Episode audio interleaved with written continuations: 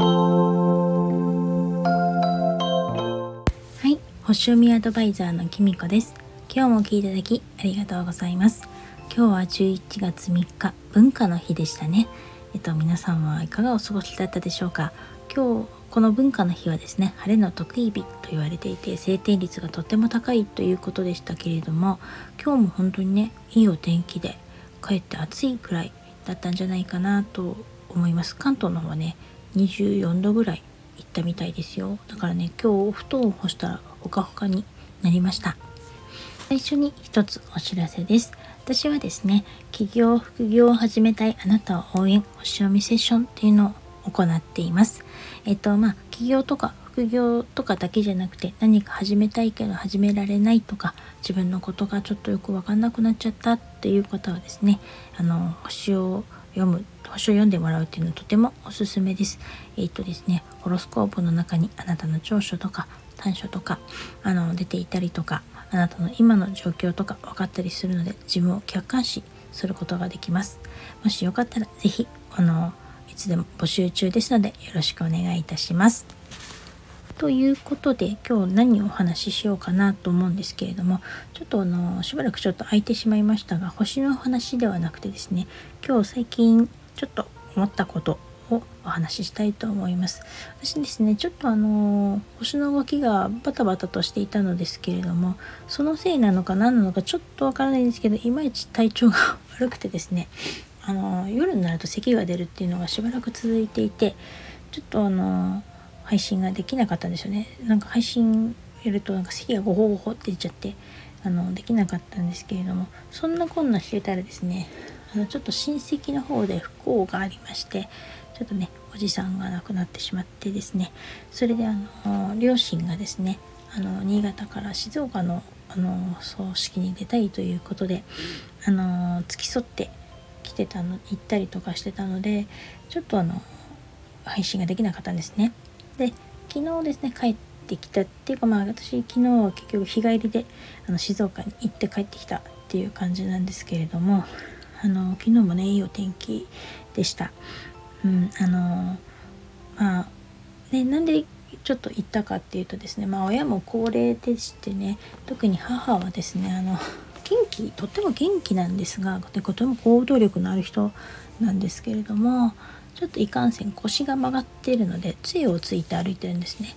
であのいつもだったらですね弟がですね車であの、まあ、新潟からねあの両親を連れて行くはずなんですけれどもちょっとねあの弟もですね腰を痛めているということで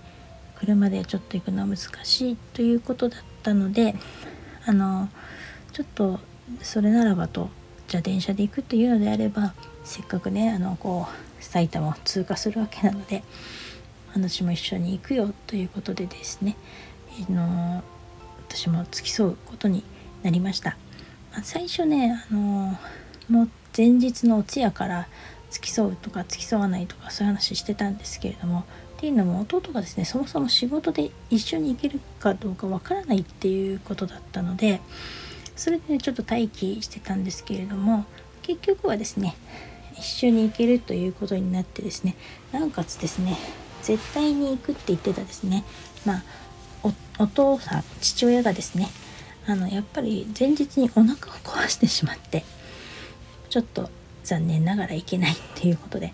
あ父にとってはね大切な弟だったので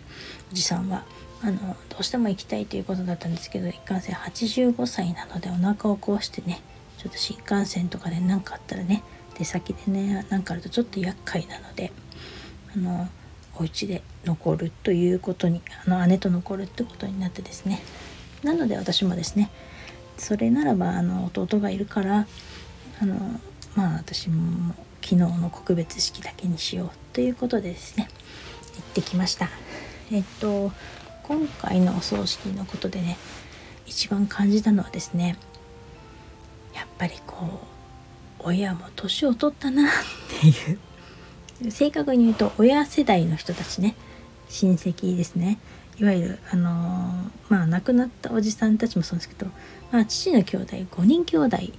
なんですけれどもまあ父が85歳ということはですねえっとまあ父が長男なので結局80代70代後半の方たちなんですよね。だからこう久しぶりに会うとですねまあ自分が50なんだから当たり前ですけどあやっぱり年取ったなって思ったんですね。私あと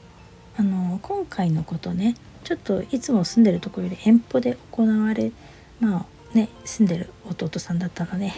あのまあ電話連絡でねあのあの知らせてもらったんですけどどうもね内容が噛み合わないっていうかあのお通夜の場所とか違ったりとかね始まる時間が違うとか。ちなみにね告別式の時間とか違ったんですよね。で私もですねすごい余裕持って行ったつもりだったんですけどなんならですね、まあ、ちょっととても言えないんですけどうなぎ食べてたんですよね。なんかせっかく着いてからまだ時間余裕あると思って食べてたらですね電話が鳴ってもう始まるよみたいな。もう慌てて食べてもうあの参加したってちょっと遅刻しちゃったみたいになっちゃってそんな感じであのー、なんだろうな情報がねはっきりしないっていうかあの伝えてると思うんですけど伝わってないんですよね。それはねやっぱりこう電話でやり取りしてるっていうのもありますし近くに住んでいないっていうのもあるしあとまあ単純にね本当に申し訳ないけど親世代たちがもうちょっと年を取っちゃってちょちょっといいように解釈してる部分がね微妙にあるんじゃないかなって感じなんですよね。それでですね今回ですねあのまあ私たち子供世代いわゆるいとこたちでですねあのちょっと火葬場で骨を焼いてる時間にですねあのちょっといろいろ話したんですけれどももうちょっと親を経由して連絡を取り合うのはやめようっていう。まずこっちに連絡子供たちで連絡を取り合ってですね。それから親に伝えて親を連れてこようっていう風にちょっと変えようやっていう話をですね。まとまってですね。LINE グループがね仮になんですけどできたんですよ。あの今までねそういう連絡をねお互いねあのまあ結局親経由で連絡を取ってたんですね。ただそうは言ってもですねあの親と実際に私も含めてですけど一緒に住んでるわけでもないですし、まあ、うち弟は一緒に住んでますけどあのおのの住んでないどころかまあ他県にいたりとかですねあの都内に出てたりとかみんなバラバラなわけですよだから結局電話で聞いたりちゃんと確かめないうちにですね集まったりとかバタバタするような感じで実際今回静岡で行われたお葬式でもあの、接種だったごご長男の方は都内に住んでる方だったりとかしてうんだからやっぱりそういうふうにねあのー、でみんなそれぞれこうなんとなくいいように解釈しちゃうのであのこういうふうに情報がね正確に伝わらないんだなっていうことを感じて、うん、あの今回はそういうふうにと連絡をお互いに個別に取り合えるっていうふうになりました。中にはね25年ぶりお互いにね結婚式お互いの結婚式以来会ってなくて年賀状とかお手紙のやり取りだけしてたいとことかもいてですね私も、ね、最初に会った時ちょっと分からなかったんですけどお子さんを見てねはあと思ってですね分かったりとかしてあのすごいいろんな思い出話に花が咲いてですねとってもあの亡くなったことはとっても悲しいんですけれどもおじさんのおかげでですねあのこういうふうにいとこ同士交流ができたりとかして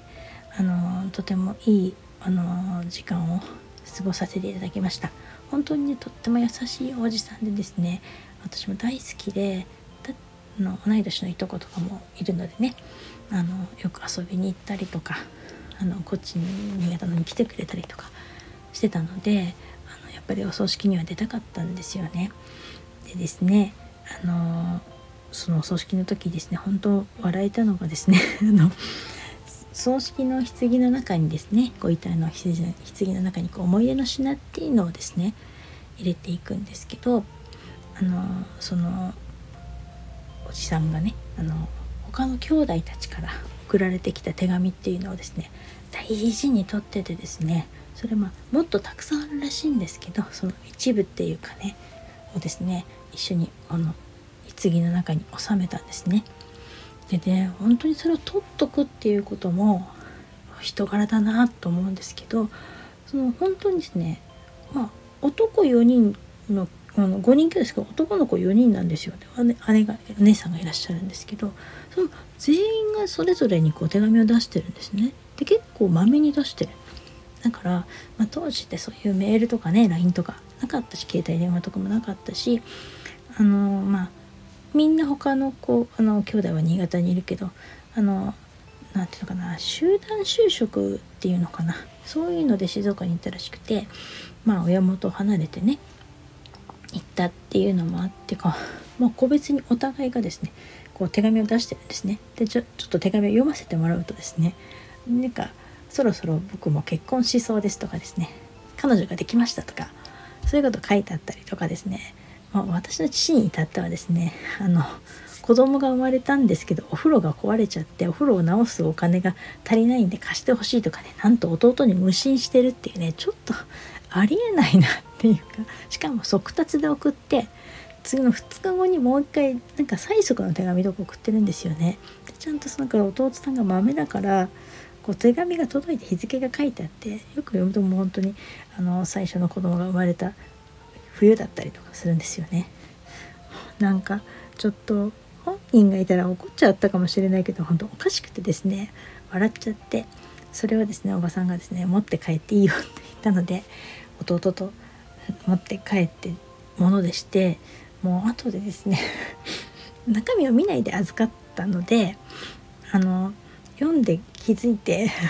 こういう内容だったのかと思ってなんだかねまあ本当に父らしくてですね笑っちゃいましたね。あの長男なのに弟にお金貸してって手紙を送るのかなみたいなところがですね実に父らしくてですねあの今頃きっと帰って弟が話してるんじゃないかななんて 思いました、まあ、そんな感じで手紙もねやっぱりすごくやっぱりいいものだなってこれがねメールとか LINE とかだったら残せないじゃないですか。プリントねしとかなきゃいけないし。そしたら思わずですね本当は父の時は何の思い出の品を入れる持っていきたいかなとかねちょっと考えてしまってですねもちろんそういう日がないに越したことはいいんですけれども、うん、なんかしみじみとですね自分もこういう時が来るのかななんて思ったりしてあのー、逆にですねちょっとあの、おじさんを見てですね父のことをちょっと思い出しましてうんなんか来週帰るんですけどやっぱり会いたいななんて思ってしまいました。となんかね長々とねなんか思い出話みたいなちょっと身のない話をしてしまいましたけれどもそうやってねあの先々のことってやっぱり考えなきゃいけないんだなっていうことをですね今回本当に思ってですねあのエンディングノート？そういうのとかもね私もね本買わせてもらったのであのちゃんと読んでいろいろ勉強したいななんて思った次第です。長々とすいませんでした。それでは今日はこの辺で最後までお聴きいただきありがとうございました。